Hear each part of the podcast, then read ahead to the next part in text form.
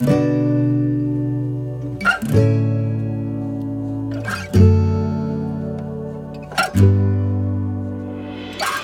listening to the Sage Hill Podcast on Addiction with Dr. Chip Dodd and Phil Herndon. This is a new weekly podcast recorded at the Center for Professional Excellence. Hey, everybody, welcome back into the Sage Hill Podcast. This is Phil Herndon along with Chip Dodd. Hello, Chip. And you know, Alex, Phil's yelling today, but it's great. I love it when he yells. Holy cow. So, as you see, not one thing has changed. and uh, we're consistent as ever. So glad you're with us today. We have been. You start um, over? No. Oh, really? No, oh, no, let's go for gonna- it. this is the Let's- raw let's deal Do it. Let's People do it. gonna get it. All right, let's do it. So I apologize for my friend's intrusion. Yeah, and I'm sorry for but, uh, that. Of course you are. So I'm not uh, a professional like Phil, so I'm just winging it here, and uh, Phil's got the stuff. So let's go. He's got the chops. You know what I'm saying? Let's go. Wow. So glad you're here, whether you are or not after all that. And uh, we've been talking about addiction. We're going to keep talking about addiction for quite a while. And uh, started way back on the pandemic nature of things, how huge this deal is. And last time we talked through this model called the paradigm.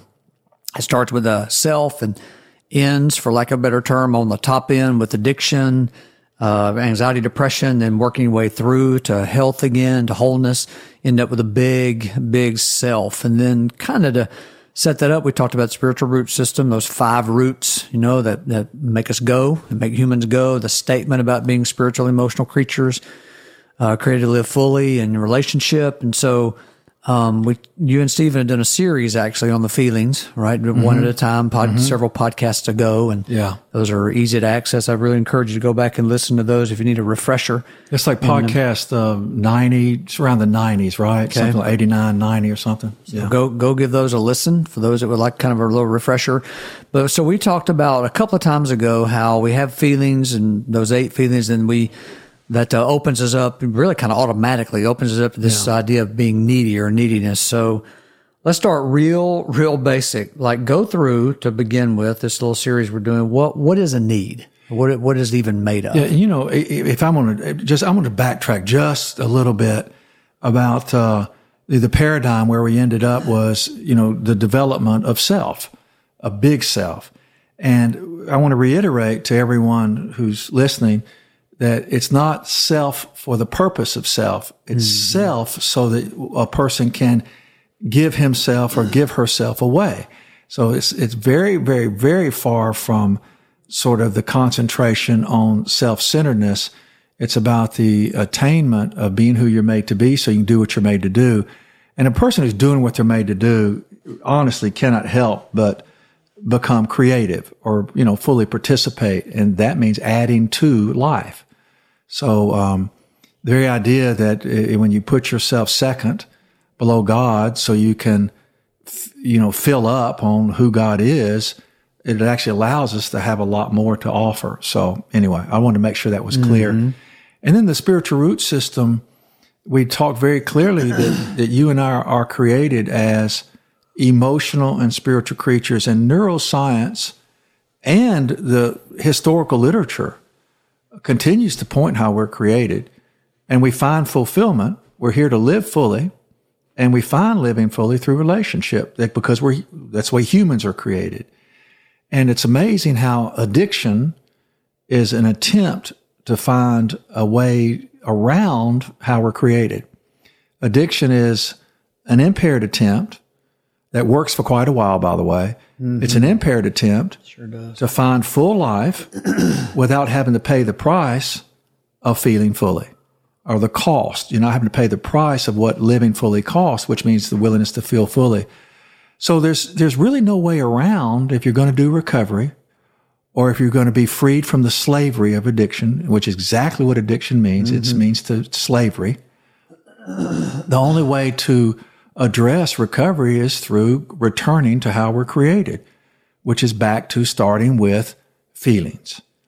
And we have found out, of course, how intricately connected feelings are to needs, because feelings awaken us to needs. For example, uh, sadness, before we define what needs are, just to make a logical connection, sadness is a feeling we have whenever we lose something that we care about, that matters to us. In other words, sadness is a feeling that exposes attachment. Uh-huh. or connection, which is we're created to connect. We're created to attach. And whenever we lose that which we're attached to, we will have a feeling inborn into us called sadness. Sadness, though, also awakens us to a need. We have the need to grieve, to, to wash loss out of us so we can take a risk of attaching again, a risk of hoping again. Or uh, uh, uh, sadness also awakens us to the need uh, for attention, uh, the need to be listened to, and the need to trust, which we'll talk about as we go through the series on needs. So, feelings are so vital to us because they awaken us to needs, and needs are vital to us because uh, a need is something we have to have fulfilled, or we will not be fully alive. We'll survive, but not be fully alive. Another way of saying that is a needs are things that have to be fulfilled, or we will die. Yeah, you you say in this little book, uh, the needs of the heart, the uh, the first page of the first chapter, page nine. You you say in here the most important step in living a full life is to become good at being needy. Yeah, Kind of, yeah. One a, a pejorative word, word that's almost always associated with critical, shame, uh, being belittled, uh, the experience of being humiliated is neediness. In fact, we historically, even in our growing up, it was associated with somehow like personality defectiveness. Oh yeah, you know? So actually neediness is the capacity to know what you need, to take responsibility for expressing what you need and going to the, the proper places to have that need fulfilled. So, I mean, neediness is actually a form of strength and courage. It's exposure of hunger so I can be filled, so I can have the strength to go live a little longer, you know, uh, fight a little farther, uh, extend myself a, a, little bit more than I would have be able to do otherwise. We've got to eat to live.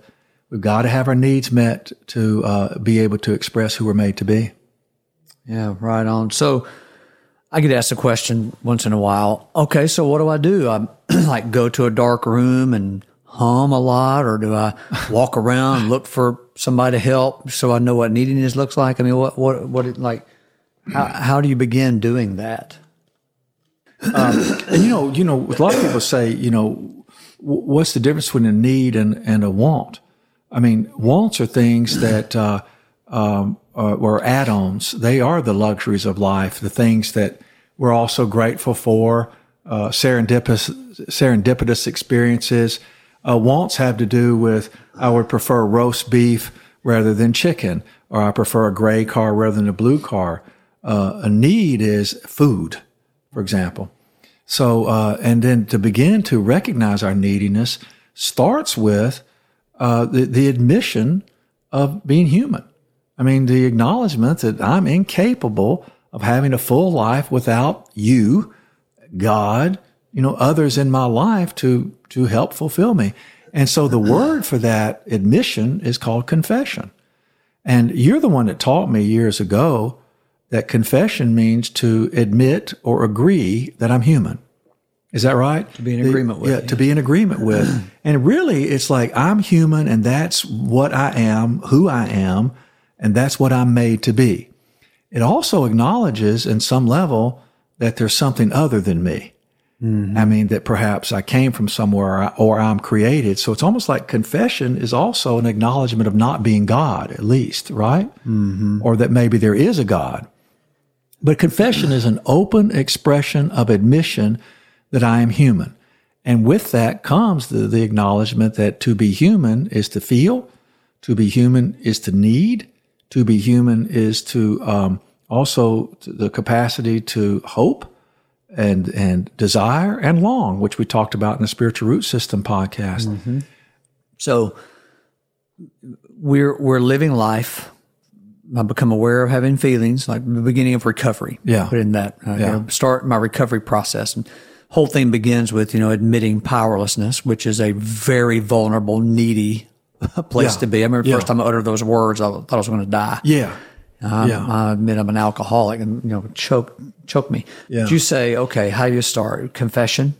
Just let somebody else know that in your humanness, you're in need. Yeah. you're in need of relationship. Yeah. And and and the two the two greatest needs. I mean, it, just think of this the simplistic analogy of a, a, a, tree in in a root bag. You know, they have the you know the burlap mm-hmm. around the tree, and it sits there, and it can you can it can be watered, and it will survive a long time. But it's not getting to do what it's made to do. It's not getting to be in the ground connected to what gives it food. Uh, the expansion of the roots into the dirt, capacity to take in more water, expand upwards because of the room underneath, the power from within it's being fed and it grows up into the tree it's it's created to be based upon DNA. Mm-hmm. So I mean the roots drink. Human beings, we're not made to live on dirt and water and sunshine only, of course, but we're created to find food. The food for a human being is emotional and spiritual connection, nurturing. Mm-hmm. So, uh, needs of the human is the, the, the two primary needs of a human being is the need to belong and the need to matter. These are the two primary relational needs. The need to belong is to be accepted, cared about for who I am, which really means uh, an expressive, emotional, spiritual creature to who I am. I am a feeling creature made up of feelings, needs, desire, longings, hope, and the ability to have a voice in those things. So the basic sense of belonging is I can be who God created me to be without having to be toxically ashamed.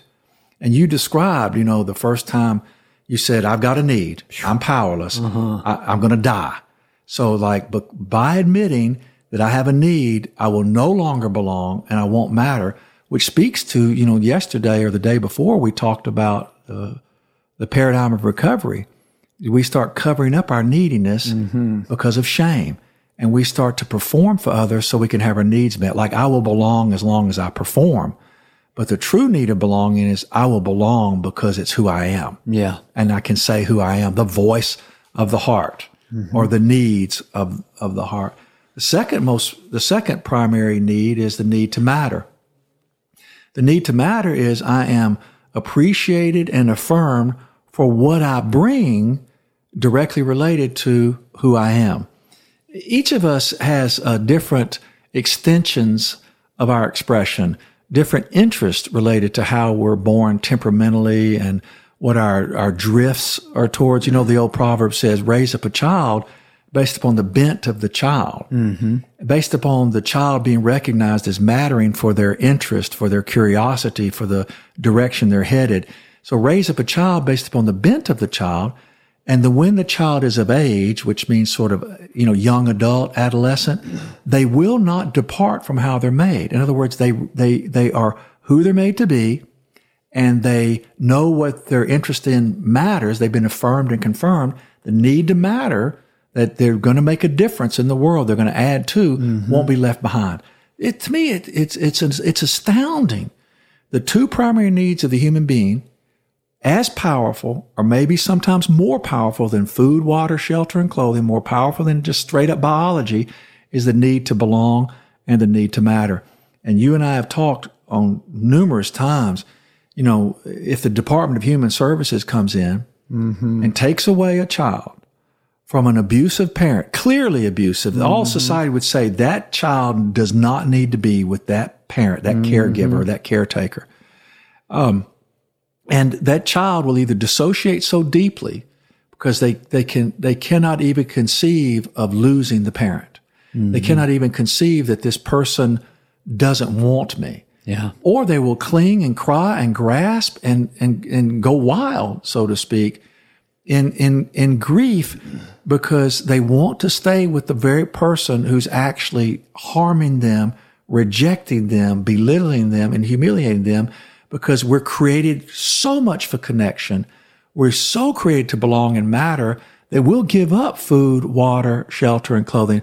Look at the numbers of us in our lives who've kept secrets from fa- in their family families mm-hmm. of origin and covered up really some pretty deadly circumstances. Uh-huh. Uh, you know, we cover up for parents. Uh, parents cover up for children. I mean, just I mean, and but everybody's keeping secrets, but it's controlled by the fear of what will happen. I won't belong and I won't matter if I let this be known.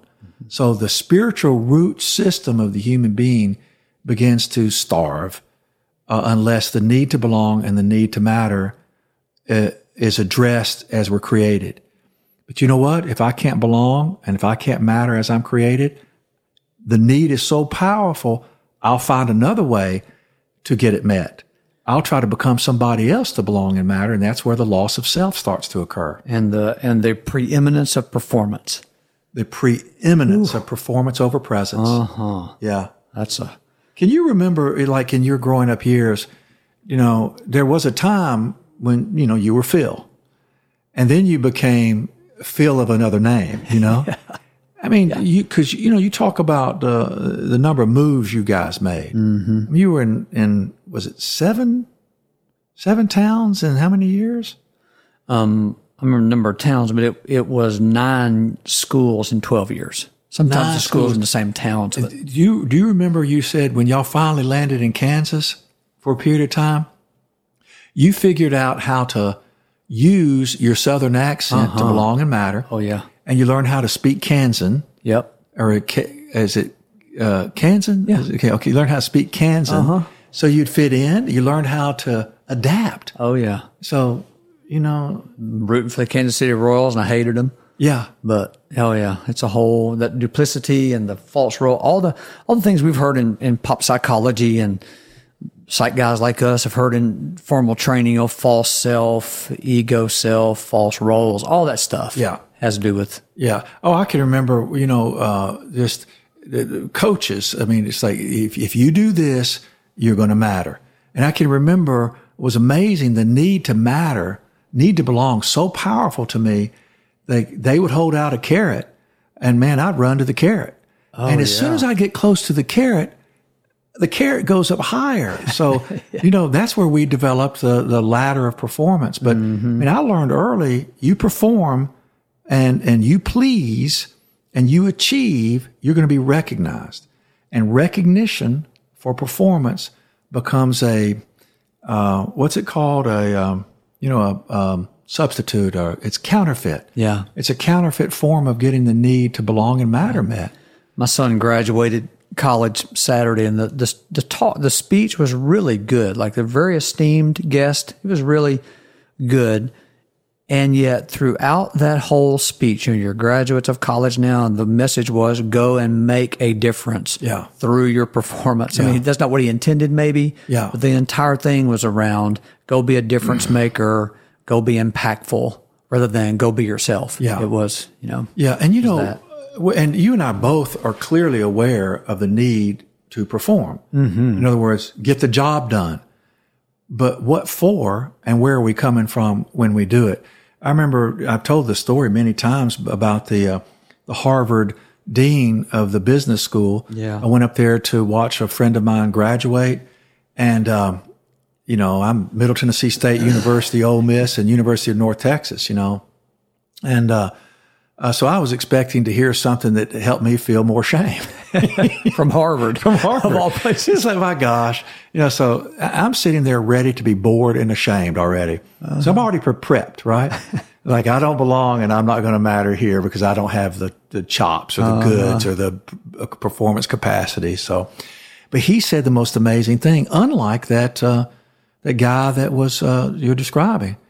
He said, you guys will go out and do great things in the world. But if you're not successful within the walls of your own home, you have failed.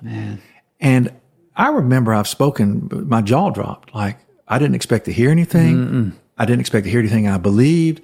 I've been in recovery for a long, long time. And I was so thrilled to hear this person say, all of you people who think you're going to make yourself somebody through performance, you're mistaken. Mm-hmm. And unless you have a home within, a home within your own heart, 18 inches below your forehead, and unless you're able to confess how you're made within the walls of your own home with the people who matter most, you haven't succeeded. Mm-hmm. Greatness begins within, and then greatness begins with being able to communicate belonging and mattering to the people who matter to you. Mm-hmm. That was that was just wonderful to hear. You know, For sure. And surprising. and and and wonderfully surprising. So we kind of start rounding the corner here to end. There's a reason that you would say that, that you say and that we teach that we have we have a lot of needs. We're going to go through them, but that Yeah. these two are like the headwaters. Yeah, belonging and mattering is, is, is the beginning. All- the other needs sit on those 2 Uh, yeah, they absolutely, absolutely do. Yeah. And you know, um, the, the, the feelings and the needs are so important, but even feel, even the, even those are just the beginning. The point isn't feelings. Feelings are tools. I mean, they're just eight. This is not hyper complex. What's hyper complex is our defensiveness. Yeah. What's hyper complex is how we we become unconscious. Uh, what's what's complex and perplexing is we can have the opportunity of vulnerability right in front of us, and we'll walk away from it to go um, miss miss what we could have. It's like a banquet table right in front of us, and we return to our porridge because we're certain that if I reach in vulnerability through confession that I'm needy, if I reach to need the banquet mm-hmm. table, which we're mm-hmm. made for, we're made to mm-hmm. belong in a in in connected group, the feast of living, a feast of being in relationship. The certainty is if I reach for that and I get my hand slapped or uh, the chair's pulled out from under me or it's a mirage, the pain of being human again is so great that porridge is best. Heck yeah. At least it's something. I've said that a million times. Exactly. At least it's something. At least it's something. Mm-hmm. And then we get all of these foolish axioms from making sure we don't reach for the banquet table. Like that's water under the bridge. Don't let it bother you. Mm-hmm. Don't cry over spilled, spilled milk, which means don't have the need to grieve. If you mm-hmm. can't run with the big dogs, get on the porch, which means if you can't hang, if you're not tough, if you've got a problem or you, can't have perform needs, well. you can't perform well. Yeah. Or if you're not the lead dog, the view never changes, referring to the uh, what I did um, Iditarod? like sled The- racing Yeah, the sled right? racing with the you clear message. Yeah. you're looking straight into a territory you don't want to look into, right? Correct. Um, So all these sayings are actually a way of supporting d- keeping life complex, beyond reach, beyond livable. You know, and we know that that life is tragic and God is faithful, but life is livable here, even though it's going to also be tragic here. It can be full and still sad. Boom, we've been given tools. Yeah. eight feelings, about twelve to fourteen needs uh, the the rudiment of just the energy of desire, four longings, and one giant hope. This is not um, rocket science, uh-huh. except to a you know you know what I'm saying, But the complexity of staying away really is. So isn't it? So we're, we've covered the kind of headwaters of needs. The next few times we'll be going through one need at a time, just taking a look at them, opening them up. Uh, they're, as you've said before, their words really consistent with human experience. They're Yeah. not brand new concepts. So Yeah, this needs of the heart book. Uh, I, I know people will uh, suggest I'm being promotional, and I'm not. I'm hoping to attract uh, because we we so believe in this material. Uh, the person that edited the book is very very familiar with psychology, theology, sociology. I mean, just going down the list. And he said uh, in the process of editing that there was nothing like this piece of literature or piece of um, descrip- description. He says nothing like it in the field. So uh, that was i- impressive to me. So I'm hoping that people will get this little book, Needs of the Heart, and just so you'll know what it is you're confessing, so you can be more in touch or in tune with being able to be successful within the walls of your own home. And look, reality is you're going to need to do it for yourself because you're valuable and you're important and you're honoring creation that way. But there are people in your life who need you to be needy and need you to have your needs filled so that you have something to pour out upon them. So I don't say do it for others, but do it also because others are in the world with you and love you. So that'll be a great outgrowth. yeah, and thanks for doing this, Phil. Yeah, man, enjoyed it. We'll, uh, we'll join us next time if you would. Thanks for listening today. We will see you soon. Look forward to it. See you later, Phil.